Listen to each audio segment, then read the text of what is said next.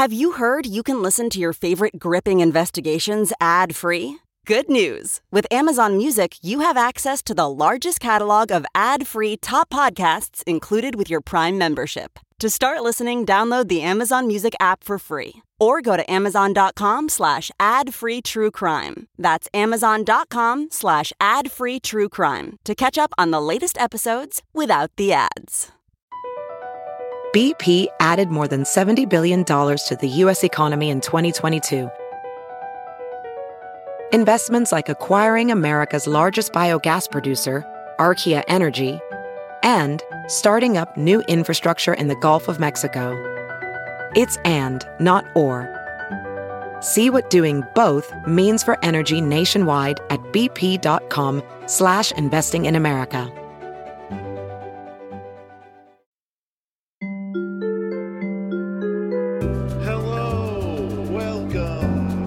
Let's chat. It's hard. You want to talk? I know that's disappointing. Sit back. Let's work this How's out. How's it going? What are we doing here? Where are you going? Hey, hey there. Wow. It's not always easy.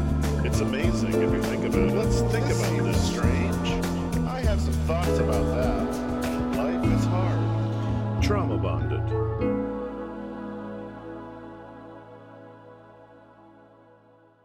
It's really hard for me to not make fun of this guy. Right.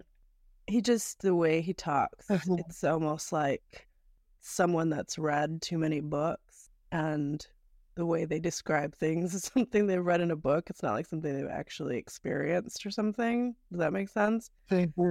So I, I think we're going to have to really try to balance accepting who he is and the way he talks and the way he experiences the world with our sense of uh, how we analyze these things. Yeah, And I want to err on the side of kindness. of course.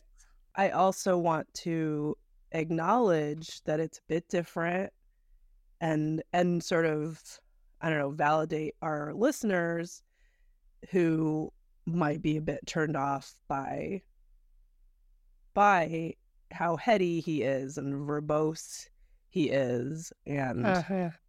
I did. I liked a lot of the things he said. I did agree with some of the things he said. I did find a lot of it to be, you know, positive, thought provoking, things like that. But a lot of it, I was like, stop getting annoyed with his voice. Just continue. You know, Yeah.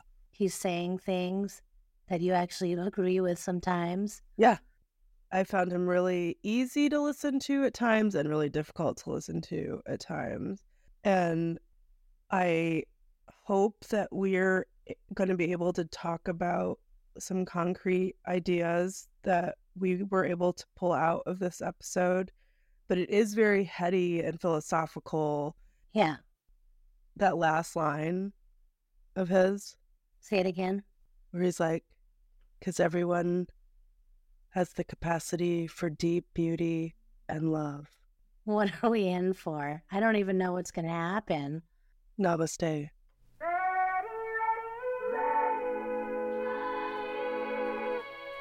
Welcome to Trauma Bonded. I'm Elly Westberg here with Therese Garcia. Hello. And today we're discussing this is actually happening episode 306 What if you lived someone else's life? And a brief synopsis. Our storyteller is especially shaped by his father seemingly fleeing from him at five years old. It breaks him, and those cracks never fully repair. He becomes rooted with the addition of sibling when he's 13. He finds a normie route of socialization and education hanging from the rafters and whatnot. He loses a dear friend in college, but his frat brothers lift him up and sustain him. He becomes a litigator, but eventually finds his real passion in restorative practice. After ending an eight year relationship where he's been a co parent, he moves to the East Bay to be closer to family. He also loses a professional partner to so much cancer. During a trip with his mom and Sib, he goes into cardiac arrest, dying over and over again. While in the hospital, he is in a four day coma where he becomes someone entirely different diver. He perceives himself as a water diver diving down deep into wells to save the dying. In this other diver self, he loses his professional partner and feels Im- immense grief over it. He comes out of this dream feeling utter aliveness. Now he must go on living life, attempting to figure out his new self, seemingly abandoning his old self. His past trauma and human relationship learning is gone, and he lives a new life of care and repair. Uh, that I thought that was a great synopsis. I just felt like you were being sarcastic the entire time, I and you're not. That's thing. You're not. You're being totally genuine, but for some reason, it comes off. because you're using like his words too, I know. and you're doing it totally, totally genuine. It's my own reaction, I think, to his his story, and I'm trying to again curb that. I think we should leave this myself. in. We'll, we'll just Yeah. constantly talk about this. I just want I want listeners to feel like we're there with them.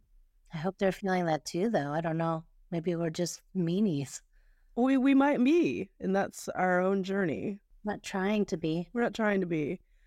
I do use some of his own language. I maybe there is this deep down part of me that is being a dick. I don't know. No, but you use people's language in the synopsis. That's I try part of what- to, yeah. I didn't think you were trying. It's just okay. Let's just keep going. Okay. And full disclosure, I'm the showrunner for This Is Actually Happening, and T knows nothing about anything. She comes in fresh.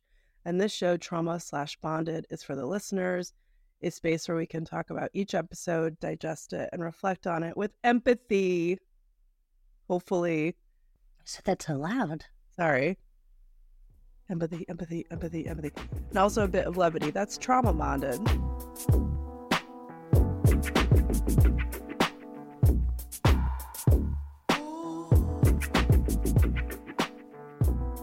T, what stuck out to you is the heart of storyteller story. I went with one word on this one, and the word I think is the heart of the story is descent. Hmm. So, you know, him as diver descending into the water, and that was a big experience for him. I think of, he talks a lot about his line of descent, but maybe some of that was cut.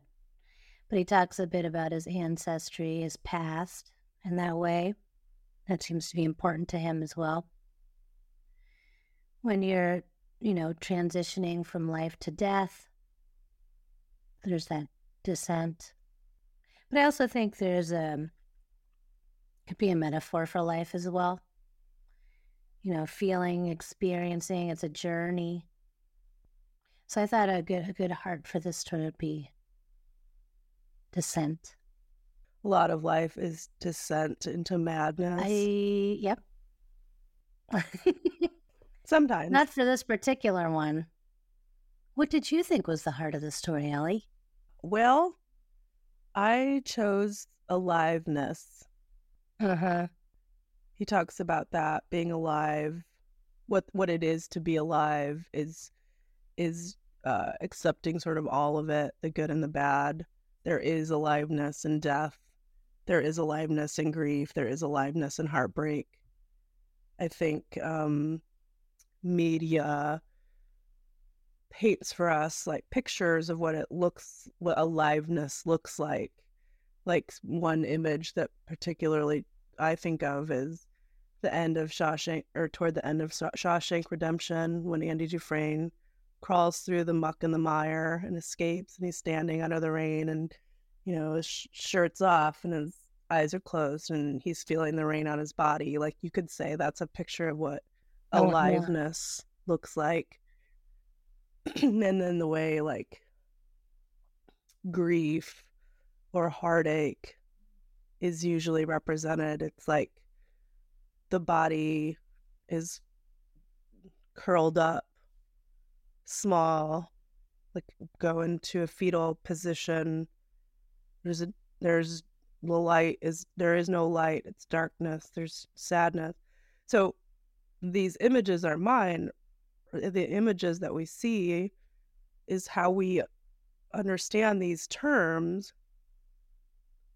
But I think he's making the point that all of the sad bits mm-hmm. are also part of the aliveness.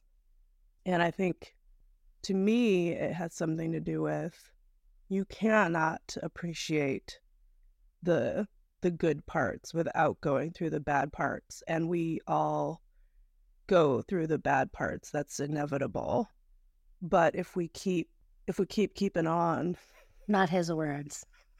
we'll eventually find the the the, the goodness the feeling goodness again Yeah, I think that's right.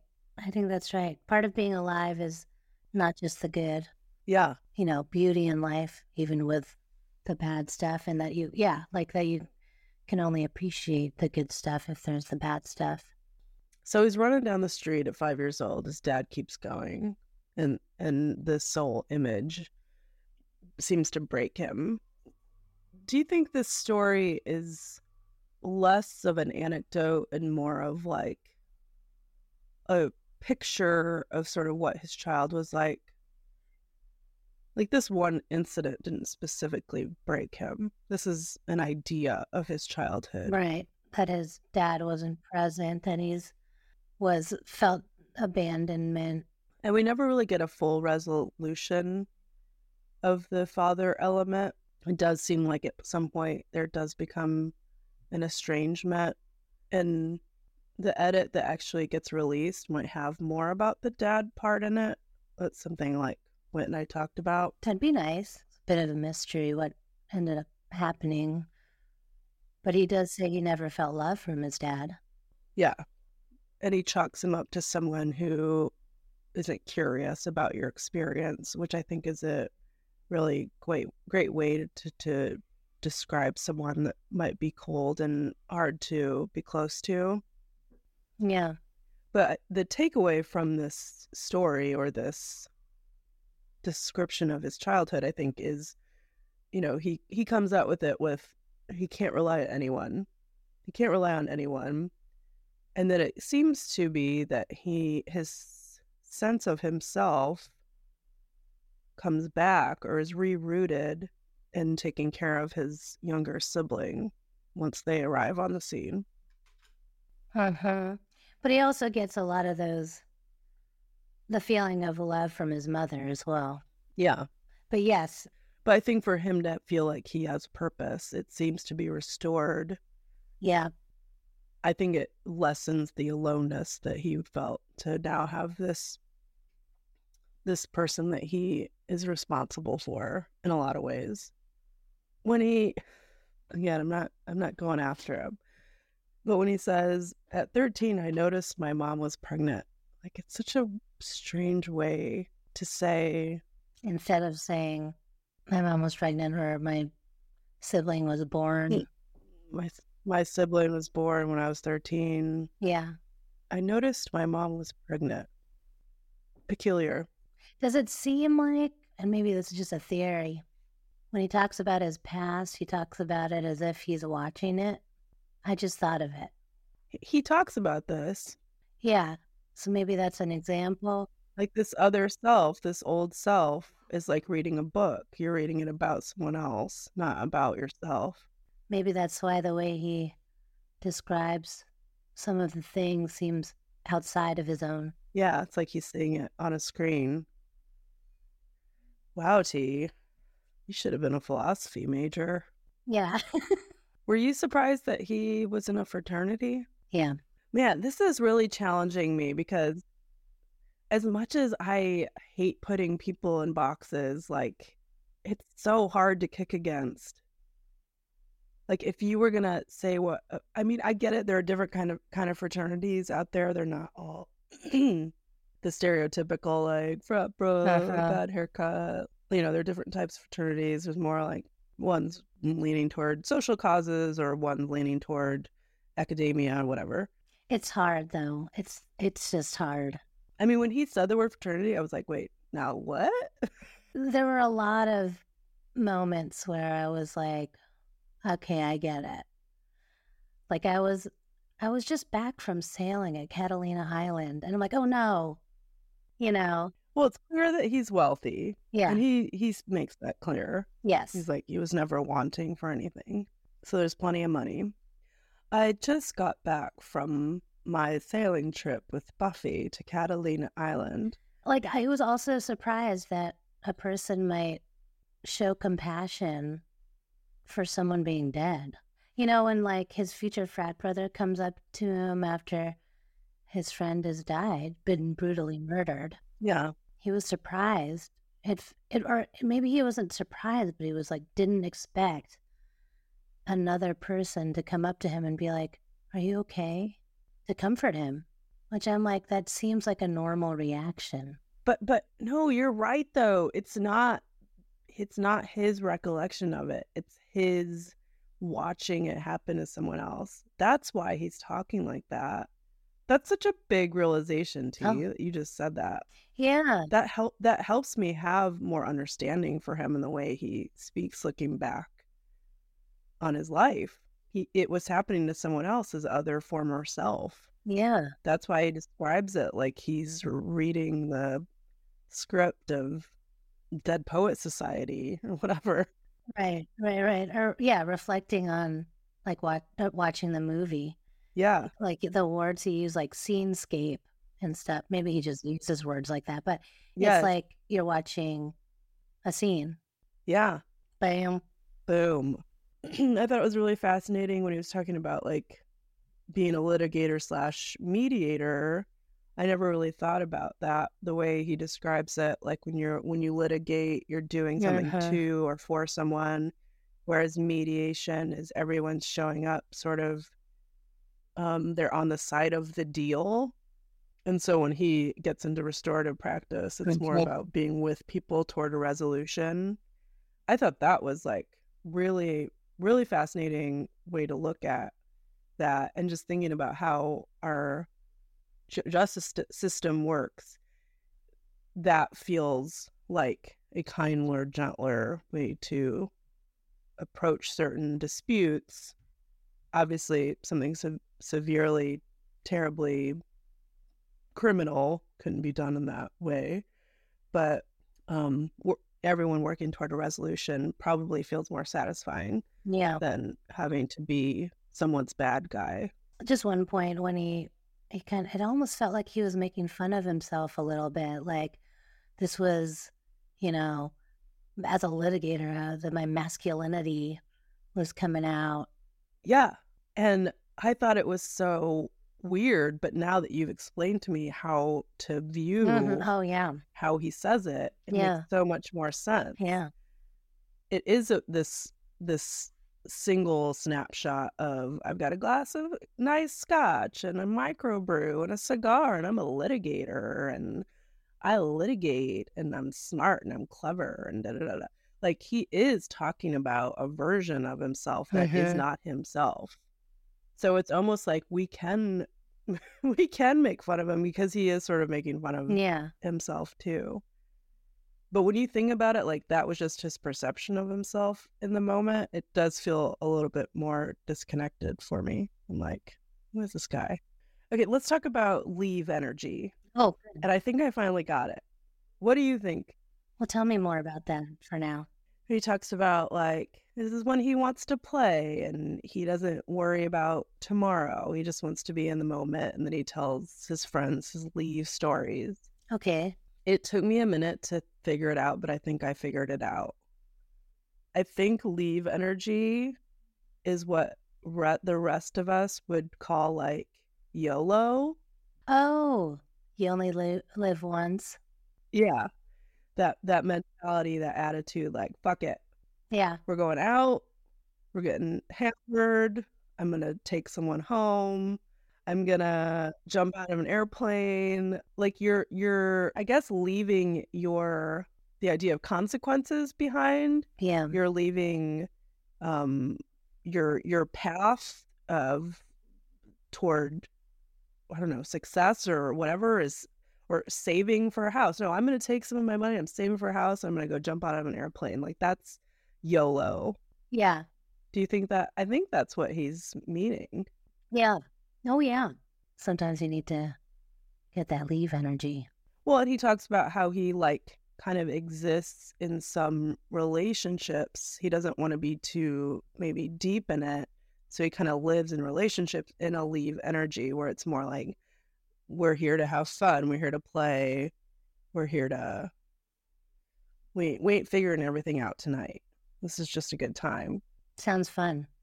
It's not how I would describe either of those things, but What would you describe? How would you describe it? but yeah, I wouldn't use endure pattern or leave energy. I'd just say like, I need to be less stressed out and have some fun tonight. Yeah, He just his language is very it's very, it is very, it's very, very extra. yeah. Do you want to talk about the weekend trip where he dies? We probably should. That's a big one, I think. Again, I have some so much more grace for him when I think about him telling this as someone that's watching it, and it not didn't actually happening happen to him. We rented kayaks. We had sandwiches. I was singing. Apparently. No recollection of that. I feel like we learn a lot of fascinating sort of medical things in this segment. Yeah. This whole idea of like during CPR, his body would jolt up Yeah. because his brain, its brain was trying, his brain was trying to reset itself. Can you imagine being doing CPR on him or standing by, like, oh my God, what's happening to my son or my brother, and feeling devastated and worried, and then see him just sit up, and then you'd feel like a wash of relief, Yeah. and then you go back down, and like you're right back in And that happened like several times. Yeah, the trauma. That sounds horrible to witness. And to this guy's credit, you know, the couple times that he gets really emotional and really upset during the episode is when he thinks about how much trauma he his body has caused Oh yeah. the people around him. It's not him himself, but his body has done it. And to empathize with them and think about what their experience of that was, it really upsets him that he can't, he feels guilty about it, even though it's not something that he can ever, that one, that he didn't cause on his own, but two, that he couldn't uh, promise that it would never happen again or Right. that he can't remedy in any way and that he doesn't have a recollection of it happening to him. Yeah. And then this idea that he's got ice packs on his limbs to slow the blood flow Uh-huh. to the limbs, like more of the blood goes to your heart and brain. And that seems like it was really hard for the family as well. Yeah, to see him cold and shivering. How awful. How do you hold that idea in your head of feeling guilty for something you had no control over? I don't know, but it's it's good for him, I think, that he acknowledges it. I don't know, it's weird because you're not like feel you can't feel responsible for it. Yeah, but it was your being that brought them pain. Yeah, but he does feel that empathy. That's why I thought it was really cool that they, I'm jumping ahead, but they did have this grief ritual. Mm-hmm. And it feels like this place where everything that felt traumatic about these events that you could all come together, acknowledge, and sort of like acknowledge and send away. Yeah. Even his sibling redoing the massage, Mm-hmm. right? So that it has a different outcome. I think that was really powerful that he acknowledged what they'd gone through so much and then tried to give them this great this gift of l- helping them let it go which is also really special because a lot of us that have been with someone when they've died we don't have a way to Mm-hmm. recreate those moments with a good outcome we just have to sit with we've lost them now and it's over Yeah. he talks about uh, the intubation tube. I mean, doctors have said it's the most intrusive thing that you can have done. They do it so much on uh like Grey's Anatomy and ER. So much all the time. Yeah, we need to intubate. Stat. All the time. It's incredibly invasive. I think it's as bad as being on a ventilator because what I've heard too is when you're on a ventilator, your body is like constantly fighting it because it's like battling the body's own rhythms of take of breath and taking breath. But pulling, trying to pull it out does show some brain activity, right? So that was a good thing. Yeah. But to witness that, you know, again, he's on this his own sort of journey in his mind, and everyone around him is just there in the physical, not knowing what's going on mm-hmm. and having a hell of a time with it. Should we talk about Diver? Diver. I am Diver. Did you find that strange for him to be calling Diver Diver? So it's like I, a diver, the diver, like it's Diver as a name. I think to him, Diver is just Diver. It's not a diver, it's just Diver. It's not the diver. Mm-hmm. Yeah, so this he's in this four day coma. I think this is just one of many sort of dreams, and I put that in quote, that he experiences. He says he's a, like a detached ethereal being who's watching the divers and the, doing the diver work. And it he describes it as divers going into wells to rescue people and he perceives that this is some sort of like purgatory this it's like an, a different plane of being where all of these divers are trying to rescue people out of these death wells all over It's infinite. infinite yeah and i guess maybe a nut could describe a diver as like an angel or something like that Yes. and then he becomes diver. So he goes from observing diver to becoming diver.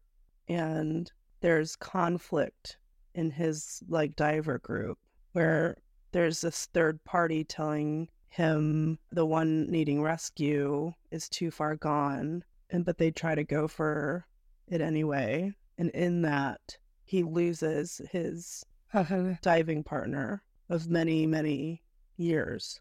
And they also lose the person that they intended to rescue. Yes. And the third party that chastised them don't go does at some point turn to compassion for the loss.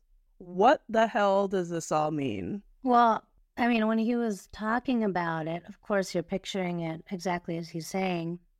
But in my head, I'm just thinking, you know, everyone he talked to later said, You fought your way back, you know? And I'm just thinking it's all a dream about his experience in the hospital. There's other Yeah. people who are potentially dying, other in, in the wells or in hospital beds. Are the divers like doctors or people who save? Doctor? And then even the person, he changes characters, you know, that he could even be the one who was like maybe falling or drowning. To me, I just thought it was just a, a metaphor for what, what he was experiencing, what others are experiencing, and that he actually fought his way back. It's he wasn't the person drowning; he ended up being the diver who ended up living, and and he came out of it. You know, Mm. that's how I was interpreting it, but it feels like he he wouldn't interpret it that way. This one particularly was very emotional for him. Like he felt the most emotion that he more than feeling abandoned by his father, more than you know his friend being brutally murdered, was this scene. I mean, I think some of it is obvious, right? Like, I know a lot of people have talked about dying as maybe being underwater. And I think it is sort of an, an uh, typical metaphor. Like you're deep and you swim up, up, up, up, up, and you break the surface of the water. And there again is like oxygen and light, and you're alive again. So the metaphor of the diving into wells, and yeah, I think all that makes sense thinking about it from the death perspective. I think the the female diving partner has the face of that woman from the apps because that was probably just the last thing he sort of remembers like maybe in an obvious dream kind of way like our subconscious grabs images that are fresh to us and maybe throws them in a dream in a way and then to lose that partner i think it's representative of the the colleague the professional colleague that he lost Who's who's the third diver that goes from consternation to compassion? What's that meant to be representing? Like his other like another part of himself that would chastise him for risking Probably what he wants his dad to be. Jesus T. Whoa. You know, maybe he's, it seems he's unfeeling. It seems that he's, you know, doesn't want you to save the person and just save yourself, you know, or it's you know, unemotional. But maybe it's he's actually prote- trying to protect you. And then when you come back, maybe And you feel lost. it ends with him actually feeling compassion. Well, he talks about what he takes from it. This is the alive this aliveness thing that he talks about, and how grief is part of that. And then once he's awake, he talks about this idea that he's constantly realizing and derealizing being diver. Hmm. Again, this is just me trying to understand a modicum of what he's talking about. But if I've had a really intense dream when I first wake up, I I feel that sense of realizing and derealizing that experience for a time, and then as you're as you start to really come out of sleep and like pick up your phone and all the stuff, like it's gone. But there are intense moments of realizing Uh-huh. and derealizing that experience. And it might come up throughout the day in your thoughts. Yeah, we might chalk it up to like deja vu. Did you want to talk about the other dream he had? He does talk about it's like he's back in the hospital. Mm-hmm. Yeah, tell me tell me about that. Talk about that. He's in this hospital setting, and it's almost like a counseling session. A big part of it was all of a sudden there's like lights flashing, and there's this voice that comes up. It's like, We're losing him. I think he's gone, you know. And he just he's just watching it and being like, Yeah. No, no, I'm not. You know? And then he get finally gets himself unstrapped and just runs. Yeah. Um, he gets he gets away, but then they burst in and then it ends. It's a great I mean, it's a great scene when you think about it. Yeah. What do you think that all means? I mean, this one is almost literally it feels like running away from death in a hospital setting Mm, and that he wants to live, so he tries to run from death.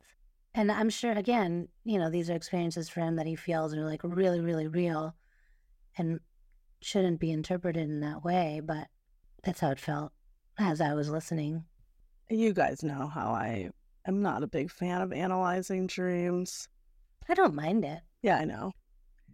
Okay, so you've died and you've come back. What do you do with that? Probably go on a date, have your first kiss.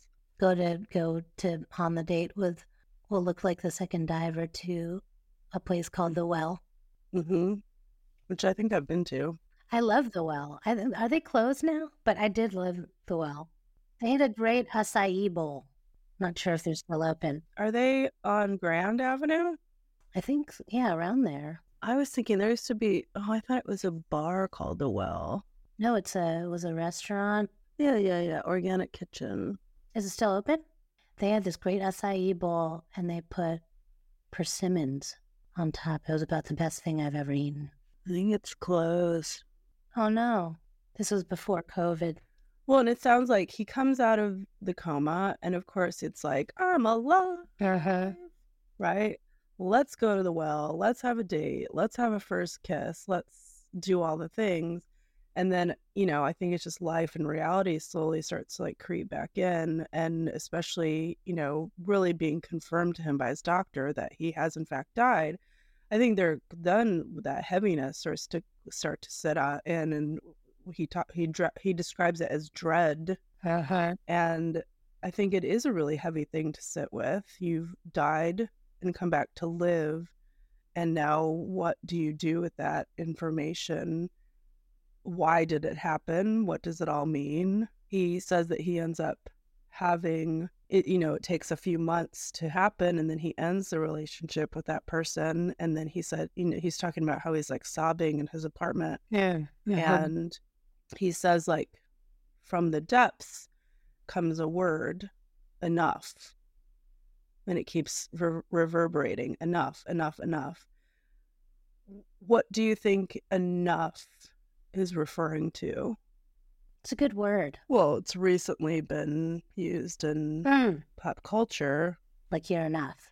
well i was singing barbie i am Kenough Oh, yes. I was also thinking of the JLo movie, Enough.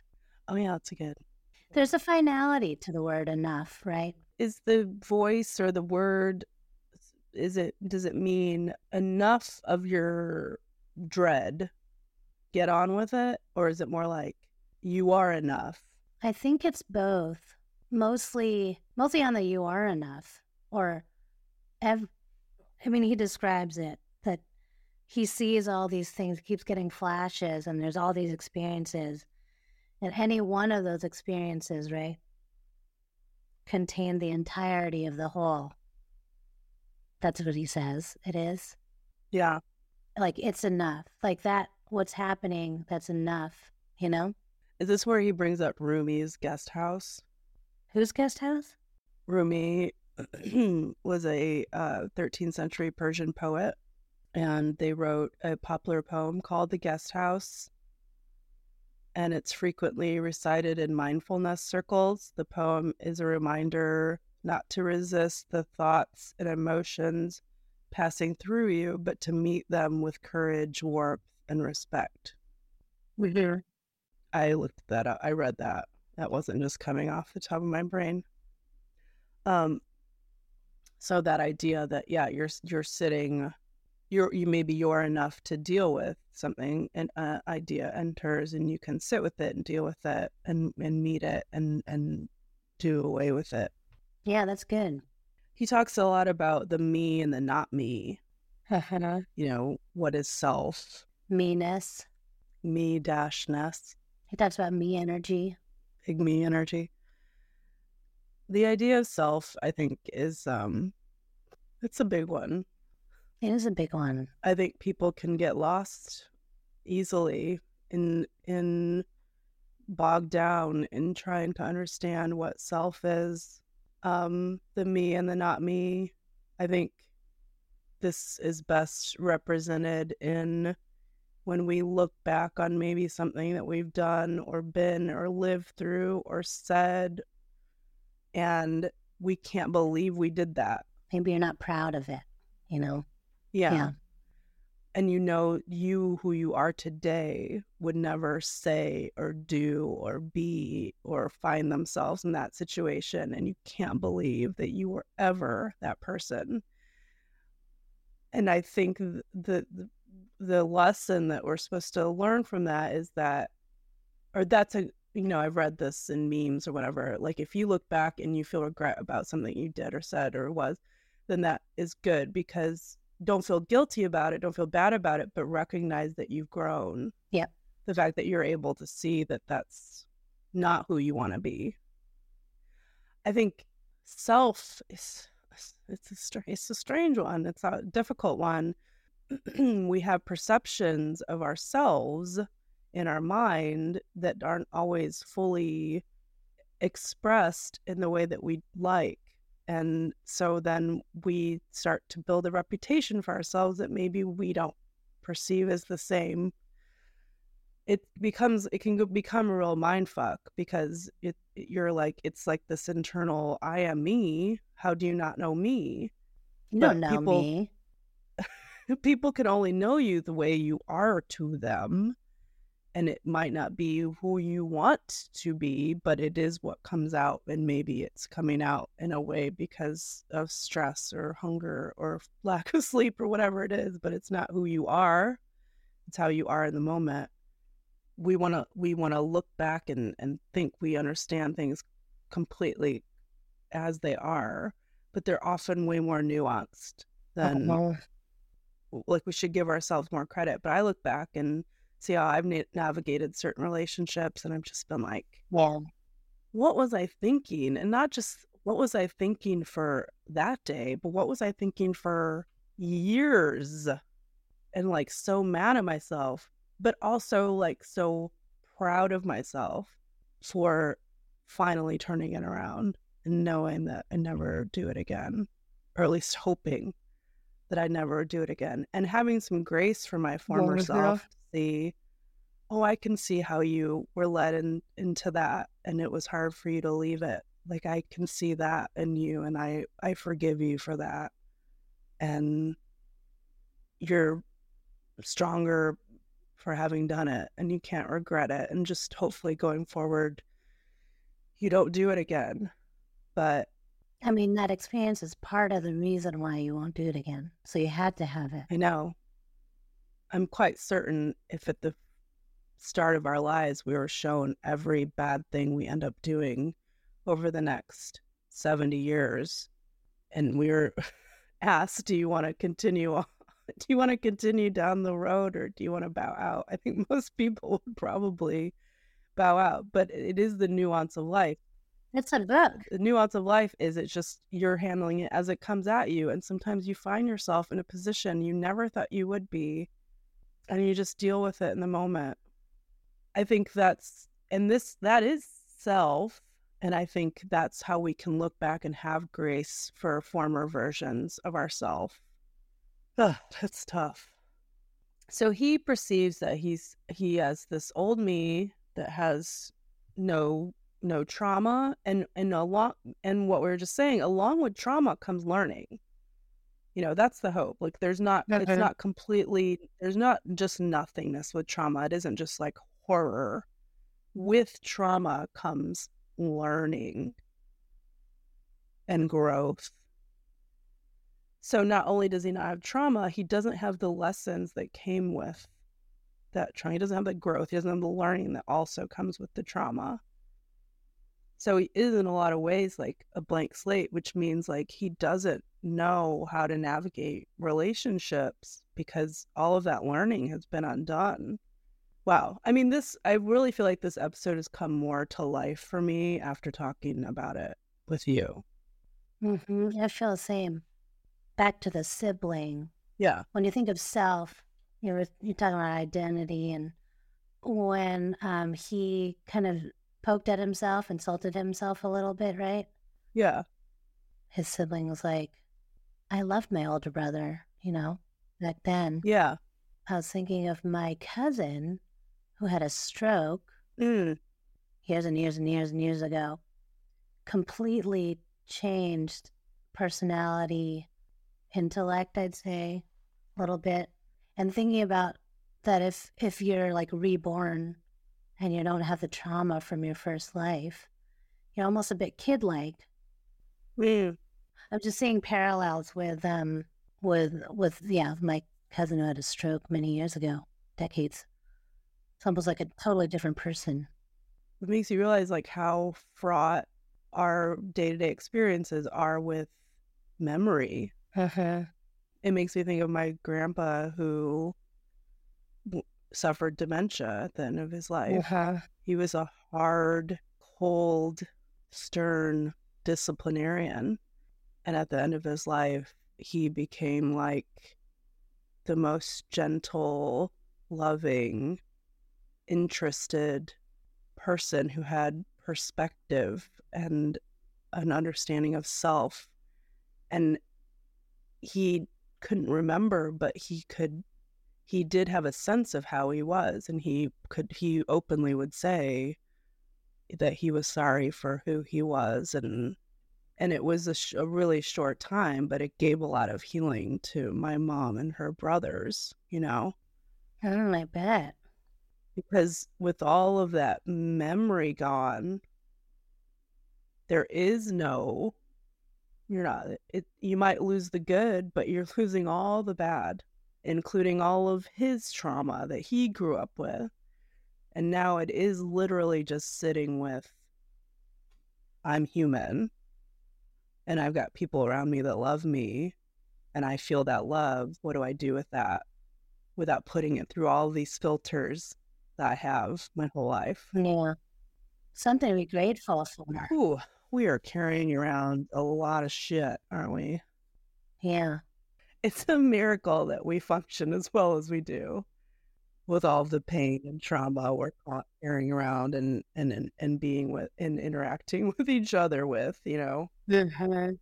And that then I think that gets to his final point is everything should be treated with care. Everything you encounter, every sphere that you you know merge with, puppies and trees and da, da, da, like it should all be treated with care.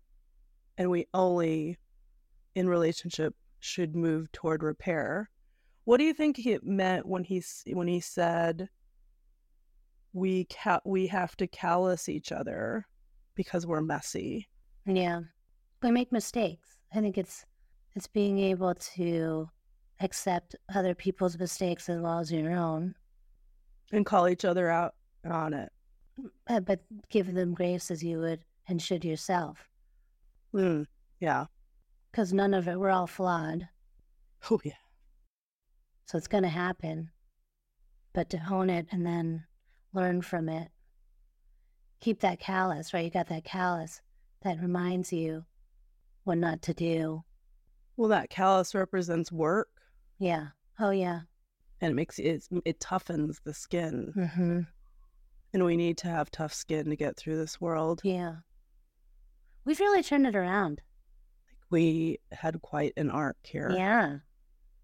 That's why it's good what we're doing with the talking about it. Because I That's softened quite a bit. yeah I feel like I really understand him now because of you. Because of me, because of you too. That's what I mean, like us talking. Oh, yeah, totally. And I hope that if y'all were able to listen to us meander Forge through this thing, Trying to make it. it came out on the other side Wow. feeling feeling one one with our journey. You got anything else, Steve? No. Thank you for listening. This has been an episode of Trauma Bonded, and you can find our show where podcasts are kept. If you like us, please rate and review us on Apple or other places, or reach out on Instagram. Um, hey, I just want to say real quick, if you're a fan of the show, and I know there there are a few of you out there, we hear from you time to time, and you're like me or you're like T, you probably don't go rate and review or really say anything on the internet ever. But please, please, for some reason these ratings are important and hold weight. If you can if you can't think of anything to write, just five star it and say something sweet like they're not doctors, but they heal me. Yeah. Something like that. You don't you don't have to give paragraphs about the ins and outs of T's voice and my knowing Oh. everything. Just a, uh, five stars and a quick thing. It would mean a lot to us. We understand you're not doing it, but if you could come out for us, that would mean a lot. Five stars, I like it, or I love it.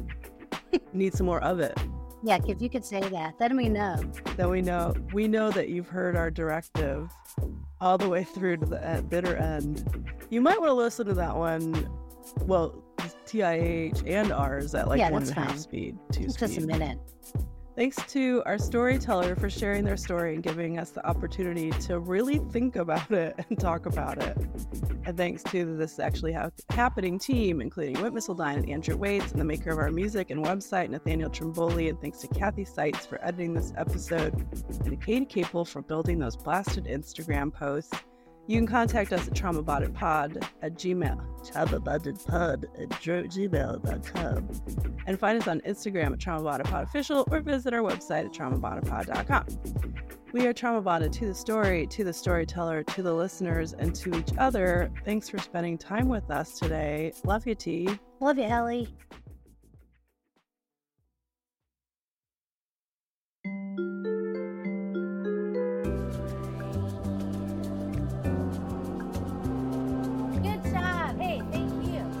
Thank you.